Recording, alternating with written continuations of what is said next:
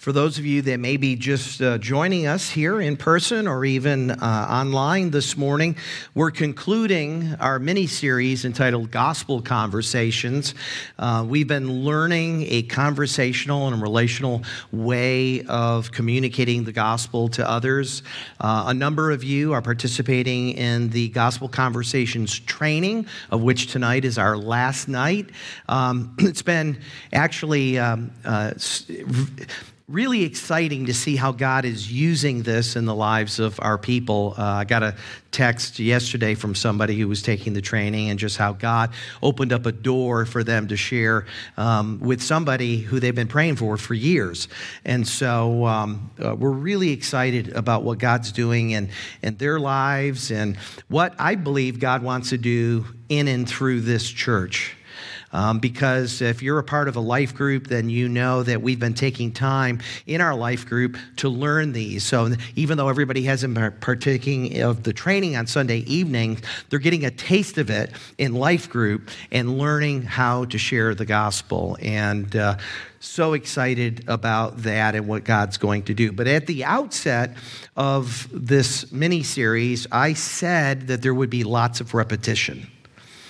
Now, there's there's repetition is a teacher's friend. It's a good thing. But there's always a danger in repetition. There's always a chance that people will tune you out because they think, oh, I've heard that. I know that. You know, tell me something new kind of thing. And when it comes to the gospel, there really is nothing new. And you may have heard about the, the preacher, the gifted preacher that took on a stagnant church. Uh, he came and uh, began developing relationships, preaching messages, and, you know, uh, several months into his uh, tenure there, um, he ended up preaching a message that everybody was just wowed over. Um, they, they thought to themselves, man, we really picked a good one this time. And um, the next week, though, Uh, he ended up preaching the same message. And they were a little confused. The people were confused, as you would imagine they would be, but they were gracious to the pastor because he was relatively new to the church. But then to their chagrin, the following week, he read from the same text and preached the same message. And after the service, a number of folks came up to him and said, Pastor, that was a good message, but that's the third week in a row you've preached it. When are you going to move on to something else? And his reply was simply this: when you start doing it, then I'll move on to something else. Now, some of you may be tempted to approach me after the service today, so let me save you a trip. You already know what I'm going to say. And seriously, though, when, when it comes to the gospel, we never outgrow our need to hear the gospel. We never outgrow uh, our, our need to respond to the gospel. We need to continually, consistently hear the gospel. I am amazed at how many people who have grown up in church, who profess the name of Christ, who have heard the gospel but can't articulate the gospel. And that's one of the reasons why we're doing what we're doing. We felt, the elders felt coming into this year, that this was an area that God really wanted us to grow in. Our ability to share the good news of Jesus with other people. And it's contagious. I think once you start down this path of doing it and you see how God uses you in the lives of other people, I mean, there's an excitement that builds up and it's like you just can't wait to the next opportunity. And so that's why I'm excited about what God is doing here at New Life. And uh, Martin Luther said once that uh, we need, need to hear the gospel every day because we forget it every day. We do. We get caught up in the hustle and bustle of life and the things that are happening in our life, the good things, the bad things, the tragedies, all of that. And it's very easy for us to forget what God has done for us. But like I said, we never outgrow our need to hear or respond to the gospel. We never graduate to a higher course, so to speak. I like what John Piper said. He says, there is no postgraduate Uh, no post-gospel graduate school in the Christian life. That's an interesting take on things. Everything in the Christian life centers around the death, burial, and resurrection of Jesus Christ. It is the heart and the essence of our Christianity. And you never outgrow the need to preach the gospel to yourself. You know, a lot of times we think that's something that, you know, we hear the, the pastor do or the preacher do. He preaches the gospel. Or perhaps the evangelist, he's the one that preaches the gospel. And even if you say, well, you know what, I'm to preach the gospel too. I'm to proclaim the gospel. We always have it in mind for other people. They need to hear the gospel. But we need to preach the gospel to ourselves. Why? Again, because we forget. Um, I went ahead and put John Piper's uh, quote up on the screen. I want to want you to see this because it's it's it's wonderful. It says, "When you get up in the morning, you preach the gospel to yourself. This is what you say: My sins are forgiven today. They're forgiven not because I'm somebody, but because Jesus was somebody. He died for me. He rose again. He reigns for me. He's interceding for me. He pleads his blood for me. He's sovereign over me. He sent the Spirit to me by faith alone." You preach the gospel to yourself every morning and you receive it over and over again. Imagine if we did that. I mean, if we woke up every morning and reminded ourselves of the gospel, it would change the course of our day, wouldn't it? Um, it would change the course of our lives. So this morning, it is no trouble for me to remind you of the gospel. And it is to your benefit that I do so. So let's go to the Lord in prayer. Father, I thank you for this morning. I thank you for your word to us, the word which saves our souls. And Lord, we do rejoice in the fact that our Our brothers Rick and Bob are, are with you even now. Even as we are preaching your word here in the now, Lord, they are before the living word. And Lord, we rejoice in that. And we rejoice that, that you have chosen to leave us here upon this earth for such a time as this, that you might use us to further your kingdom, that there might be many more lovers of Jesus in it. And so, Lord, I pray that you would encourage our hearts, that you would equip us this morning, and that you would use us to that end. And we pray this all in Christ's name. Amen. There is a, a dramatic story about the life and influence of uh, King George the Fifth, uh, who reigned in the earlier part of the twentieth century, I believe. Uh, he reigned up until, I think, nineteen thirty-six, if I'm not mistaken. And towards the latter end of his reign, he would regularly um, speak to people all over the world. He would give a Christmas message every year, and he would broadcast it to the, the British Empire and, you know, anyone who had a radio to be able to listen to his message. And during one of those broadcasts, when the ears of the world were attuned and listening to what the king would have to say, an engineer observed that an important wire had snapped. And uh, to him, it must have seemed just like a, a blink of an eye, but he had to make a decision on what to do, because what happened when that wire was broke, um, the United States was cut off from that particular message. So millions and millions of people uh, would not have had the opportunity to hear what the king had to say that Christmas. But as if he was nudged by an angel, he then basically, w- without thinking, took hold of the wire. He took one end in this hand, he took the other end in this hand, and I don't know a whole heck of a lot about it, but as the story goes, is he completed the circuit so that the king's message was able to flow through him to the people here in the United States. Which is an incredible thought when you come to think about it. The king, the, the message of the king passed through the body of the engineer. And in our broken world, how can people hear the good news of Jesus Christ? How can they hear the message of our king unless it passes through us?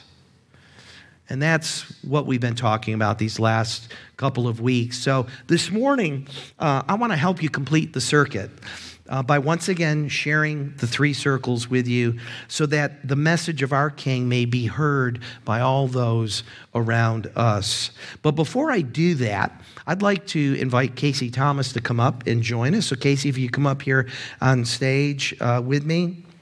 Um, Uh, Casey shared with us something in Life Group this past week that I just thought, you know, um, we needed to hear. So I asked her if she'd be willing to to share that. So uh, kind of in interview style here. Casey, if it's all right, I'm going to ask you a few questions, if that's okay.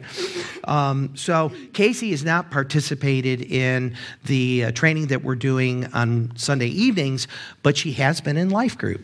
And so she's been learning the three circles along with just about everybody else. So, um, and you shared that you had a pretty amazing story this past week, an opportunity to share the gospel with your father.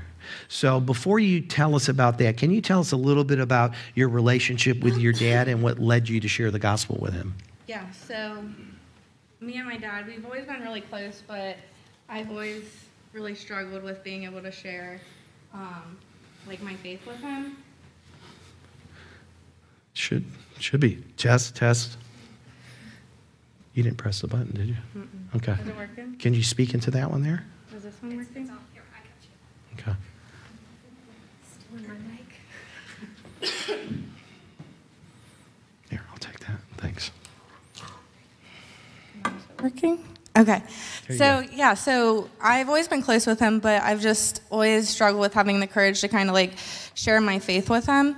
And um, he's had three different primary cancers. And so um, on Monday, he got results that they found four more spots throughout his body that they think the cancer is back. And so that morning that I got the news, I really felt led that I needed to go and um, pray with him and also share the gospel with him. So.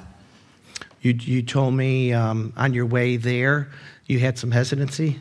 Yeah, so that morning, like I, I knew that it was something I needed to do. I really felt the Lord pushing it, but as the day went on, I just, I was really scared. And um, as I was about to pull in, I almost just kept driving back to my house because I was like, I just, I can't do it.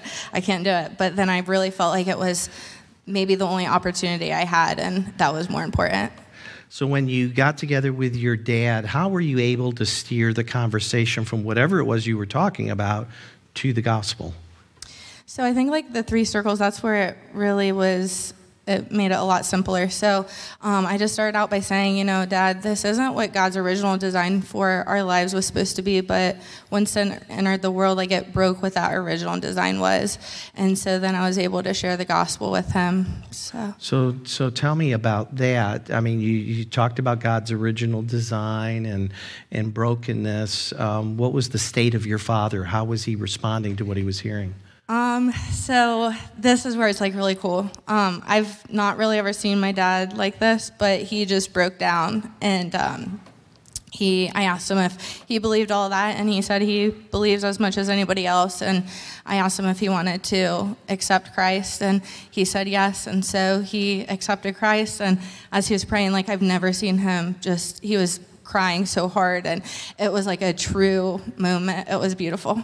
It was amazing. Yeah, I can't imagine what that. Well, actually, yeah. I can. And like my mom was sitting there, and she was so. It was just. It was really cool. Yeah, yeah. And the folks here know that I had an opportunity to pray with my dad when he was eighty years mm-hmm. old. So it is a, a wonderful thing. Now, your mom um, talked to you later in the week. What did she tell you? Because that was kind of encouraging too.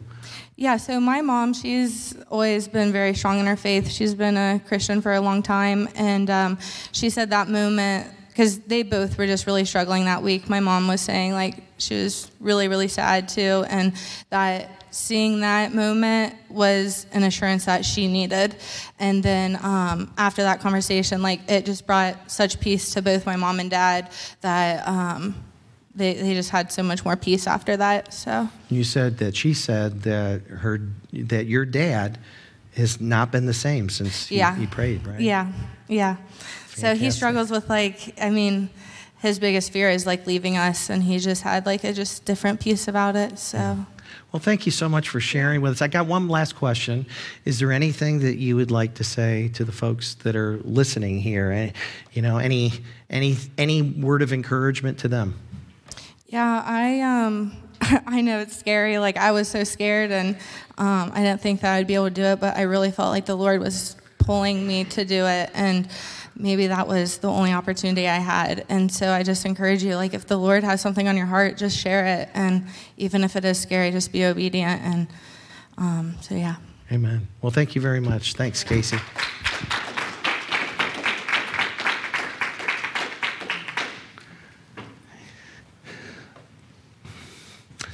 That's why we're doing the three circles.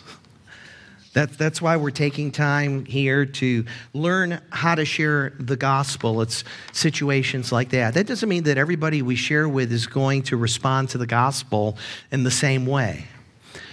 But they they they don't have a chance to respond if we don't share with them. If if we don't put their needs above our fears. And let's face it, lots of times it's scary because we we know, we we we, we kind of think we know how people are going to respond. And if we feel like, nah, they don't want to hear, they're not going to hear, oh, that's going to ruin my friendship or this, that, and the other thing, then we don't share. But we have to learn to love people enough to tell them the truth. Because if you don't, then we know what the end result will be, and that's a Christless eternity. And folks, that's not love. That's cowardice. So we need to be bold proclaimers of the gospel. The gospel not only allows us to recover and pursue God's design for our life, but it also helps others do the same because God wants to complete the circuit through us. Now, in week one, if you were here, you learned that God has a design for all of creation. In fact, he has a design for each of our lives, and he has a design for every aspect of our lives. From our relationship with him to our relationship with others, he has designs for our sex life, for our work life, for our rest life, for our recreation.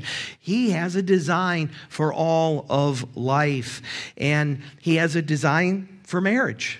He has a design for the family. He has a design for world systems, for governments. I mean, there isn't anything. When you look at the world and the, and the stars at night, he ha- he has a design for his entire creation. And the problem we have experienced and continue to encounter on a day-by-day basis is that as human beings, we are fallen creatures.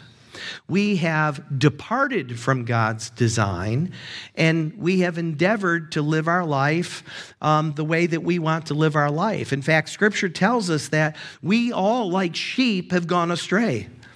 We've each turned to our own way. And the Bible has a word for that. It's called sin. And sin is anything that we think, say, or do that displeases God. Last week, I mentioned that sin is rebellion against God and his authority over our lives. We sin by doing things that we shouldn't do, and we sin by not doing the things that we ought to do. Sin is falling short of God's design for our life. It's falling short of his standard of perfection. Jesus said, if you you you want to have a relationship with me on your own, well, here's how you do it. Be ye therefore perfect, even as your heavenly Father is perfect. And none of us can be perfect. And so the natural consequences of sin is that it leads to brokenness. And we all experience this brokenness because we all have sinned. All have sinned and fall short of God's glory. And this brokenness is felt in every area of our lives. I've mentioned some of it already. We sense it in our loneliness and in our grief. We experience it when we're afraid or betrayed or wounded by others. We feel it when we're depressed or addicted or are overwhelmed with guilt and shame. I think when you talk to somebody about the Lord, they can relate to brokenness. because we've all experienced it in one shape or form, and we all want out of our brokenness. So most of us take uh, great pains to try to fix it, or at least alleviate the pain of our brokenness. Uh, and that's where the, the little squiggly lines come from there. Last week, I put up a few things. Let me put up a few more. Sometimes we try a way out of our brokenness. We try to fix our brokenness by pursuing success. We try to climb the corporate ladder. We try to make it to the top so that somehow by having that level of prestige and respect, that that will help us feel better about our brokenness. Many times we pursue wealth and riches in the hopes of buying things that that will help soothe our brokenness. Other times we pursue pleasure or power. We may strive for popularity, anything that will distract us from the brokenness that we experience in life. We may even strive to be better people. You know, every year when we turn the, into the new year, we're always talking about New Year's resolutions, things we want to change. It's because we know things need to change. Sometimes they're trivial sort of things, but sometimes they're big things. Sometimes we'll turn to religion or religious gurus in the hopes that that will make us feel better about ourselves in our direction in life. And we may end up pursuing uh, endless entertainment or alcohol and drugs to numb our pain when all those other things fail. When we, we've tried climbing the corporate ladder and you get fired from your job and you're unemployed and can't find employment, when you lose your nest egg, when everything seems to go wrong, it's at that point, what do you do? Some people try to numb their pain. We all want out of our brokenness, but we realize that the more we try to fix our brokenness, the more broken we feel, the more heartache we have. And last week, I think I, I mentioned that it's it's an odd phenomenon, but some people have a high tolerance for misery. Some people, you would think that when you look at their life, if they could just kind of step back and look at their own life, they might see the futility of what they're trying to do and then turn to God. But some people just don't see it. The God of this world has blinded the eyes of unbelievers so that they cannot see the truth. And that's one of the reasons why we have to pray and we have to proclaim the gospel, because God's word is sharper than any two-edged sword. It's what does the work. God's Spirit and His word through us can reach people. So God, fortunately, often uses our brokenness to get our attention. And when we admit our brokenness and the fact that we cannot fix ourselves, then and only then are we ready for some good news. And the good news is this: God has made a way for us to be right with Him and to recover His design for our lives. The Bible's word for this good news is the word gospel. Gospel simply means good news. And this is it. God loved us so much that He didn't leave us in our brokenness. He sent His one and only Son to rescue us from our sins. And I think this resonates with so many people, because John three sixteen, you know, like the one of the most popular verses, even non-Christians can quote it. For God so loved the world that He gave His only Son, that whosoever believes in Him would not perish, but have everlasting life. Jesus tells us in Luke chapter nineteen, He says, for the Son of Man came to seek and to save that which was lost. Jesus is God's rescue plan for us. He came to us from heaven, and He lived a perfect life upon this earth. And it's important to understand this. Jesus, Jesus never sinned one time. He completely fulfilled God's design. He was man as man was intended to be, but he was more than man. He was truly God. See, he existed before he was born. But when he was born, he took on human flesh so that he is the true God-man. And he lived thirty-three years perfectly. And then we're told that he was betrayed by one of his closest friends. He then was arrested, tried, sentenced to death for a crime he didn't commit. And Jesus declared, "No one takes my life. I lay it down freely."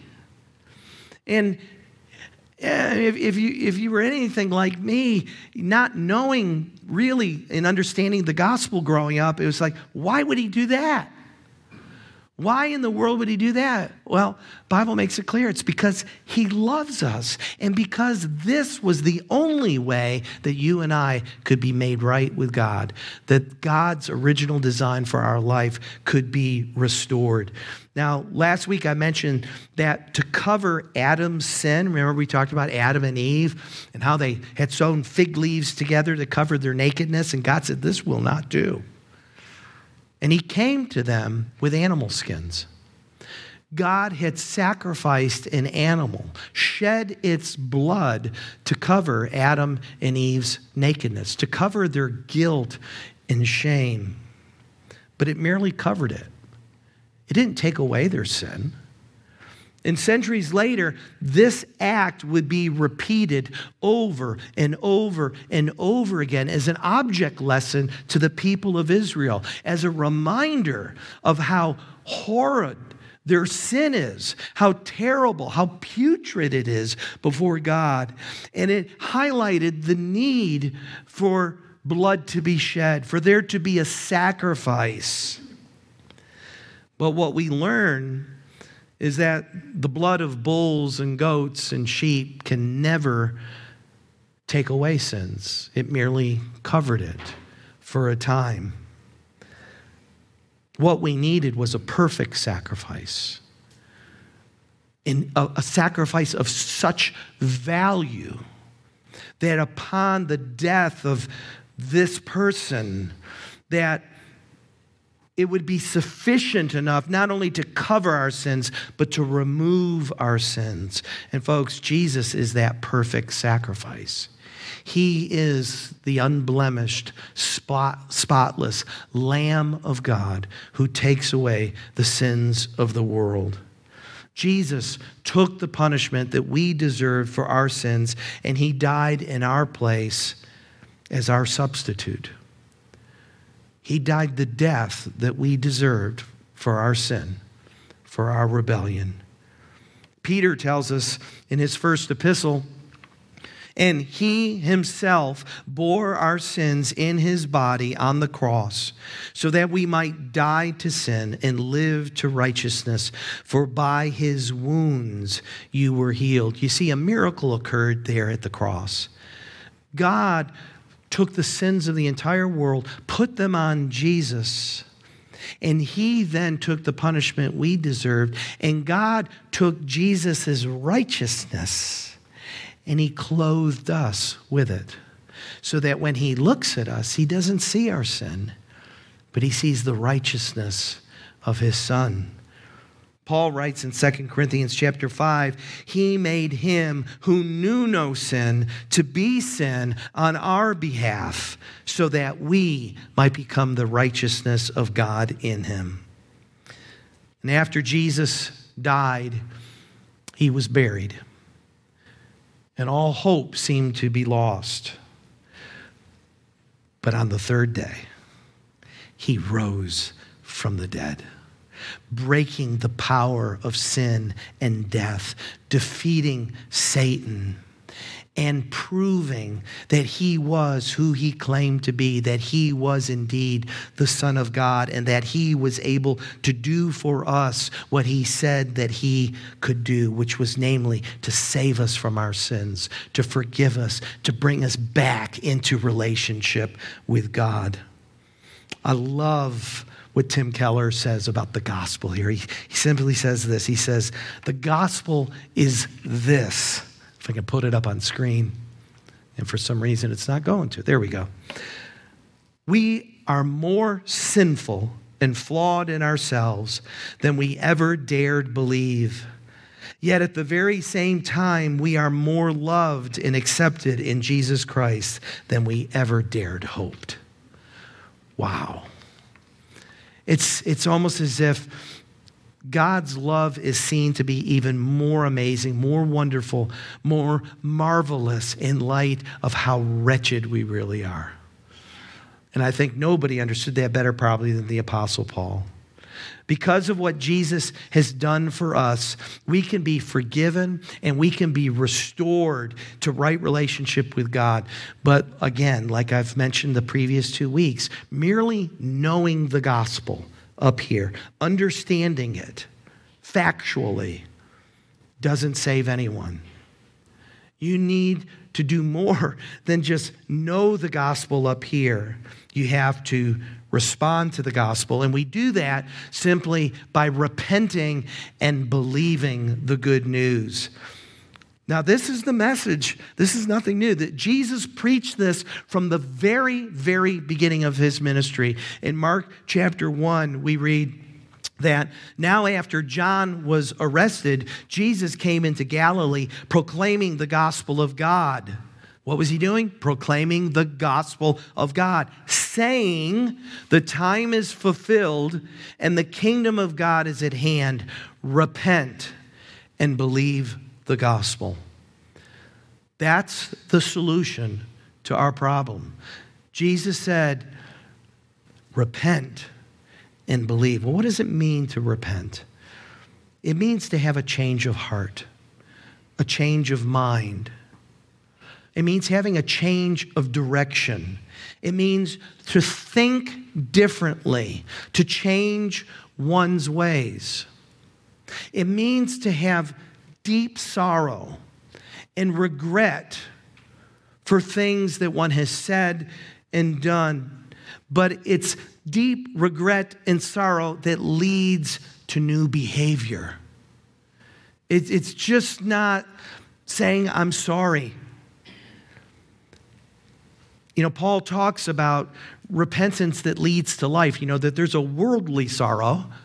You know, we're, we're, we're, we're sad, we're hurt, we'll cry tears and everything else because we're suffering the consequences of our sin. And then there's a godly sorrow that leads to life. And that's what repentance is all about. In it, we turn from our sin and we turn to the Lord Jesus. What does it mean to believe? Again, it's more than just intellectual assent. To believe means you think something to be true. You believe something to be true. It means to have faith in or to rely on. It speaks of trust. And in this case, it means to trust in Jesus and to commit oneself to him. Jesus said in John chapter six, truly, truly, I say to you, whoever believes has eternal life.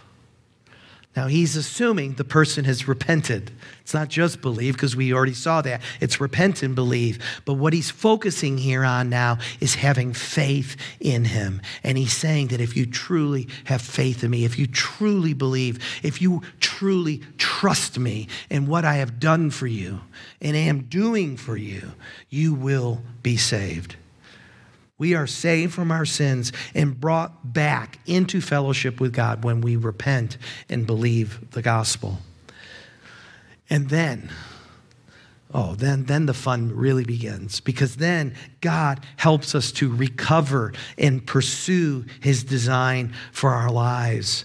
When that moment occurs in your life, when you give your life to Christ, when you surrender to him, the Bible tells us that he takes our heart of stone and he gives us a heart of flesh. That, that he sends his Holy Spirit to indwell us and to empower us so that we can live for him. He reconciles us to himself and restores what is broken. In Second Corinthians chapter fifteen, I, I don't have this up on screen, but in Second Corinthians chapter fifteen, starting, excuse me, chapter five, uh, starting in verse seventeen, this is what the Apostle Paul says. Therefore, if anyone is in Christ, he is a new creation. The old has passed away. Behold, the new has come. All this is from God, who through Christ reconciled us to himself and gave us the ministry of reconciliation. That is, in Christ, God was reconciling the world to himself, not counting their trespasses against them, and entrusting to us the message of reconciliation. Therefore, we are ambassadors for Christ, God making his appeal through us. We implore you, on behalf of Christ, be reconciled to God. Now, I don't know if you noticed, but in those four verses, Paul uses the uh, some form of the word reconciliation five times. Not only have we been reconciled to God, but we have been given the ministry of reconciliation. That's pretty cool. I don't, I don't know if you've ever thought about it, but you have a ministry. It's called reconciliation. We are now God's ambassadors to a sinful, broken world, and our job is to proclaim the gospel to everyone who would hear so that they might repent and believe and recover and pursue God's design for their lives. Does this make sense to you? I hope so. If you are here this morning or watching online and you have not yet repented and believed the gospel, is there anything that's keeping you from doing so right now? If not, then why not? The Bible tells us that everyone who calls upon the name of the Lord will be saved. Everyone. And you can do that right now in prayer. Prayer is simply talking to God.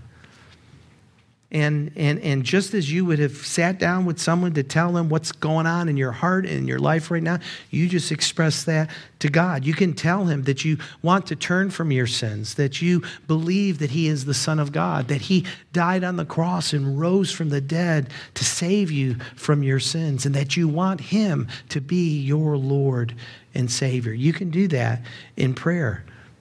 Scripture says that if you confess with your mouth that Jesus is Lord and you believe in your heart that God raised him from the dead, you will be saved. Let's, let's take a moment to do that right now. Let's just go to the Lord in prayer. I'll give you a few moments. And if you're here and you need to make that decision, you go ahead and pray right now and ask the Lord to save you. Let's pray.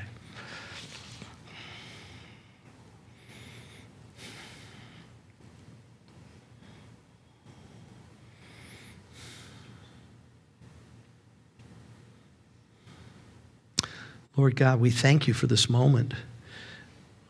We thank you for the good news of Jesus, of his death, burial, and resurrection. And Lord, um, Lord, I have no idea how many people here um, this morning or watching online are in need of repenting and believing in you for the very first time. But Lord, you do. And Lord, if they have prayed right now, you've heard their prayer and you're answering it. And so, Lord, I pray that you would continue to draw them closer to yourself, that you would draw us all closer to yourself, that you would use us to further your kingdom. Lord, I just thank you and praise you for what you're doing in our midst. Amen. If you just prayed and asked um, Christ to save you from your sins, congratulations. Today's your spiritual birthday. Mine's October twenty-fifth, nineteen eighty-one. Never forget that night. If this is your day, never forget it. Write it down. Put it in your Bibles because you're going to be tempted in the coming months and years. Did you, did you really make that commitment to Christ? And this will serve as a reminder, a stake in the ground for you. And and and and I also would challenge you to do this. Tell somebody about it. I'd love to hear it. I'd love to hear your story, how God's working, but but tell your husband, your wife, your kids, parents, grandparents. Don't be ashamed of the gospel. Paul tells us in Romans chapter one, verse sixteen, "For I am not ashamed of the gospel, for it is the power of God for salvation to everyone who believes, to the Jew first and also to the Greek." And God wants to use each and every one of us to take the good news of the gospel, the good news of Jesus, to our broken world, complete the connection, allow God to use you to, for his message to flow through you to others, I pray. Amen.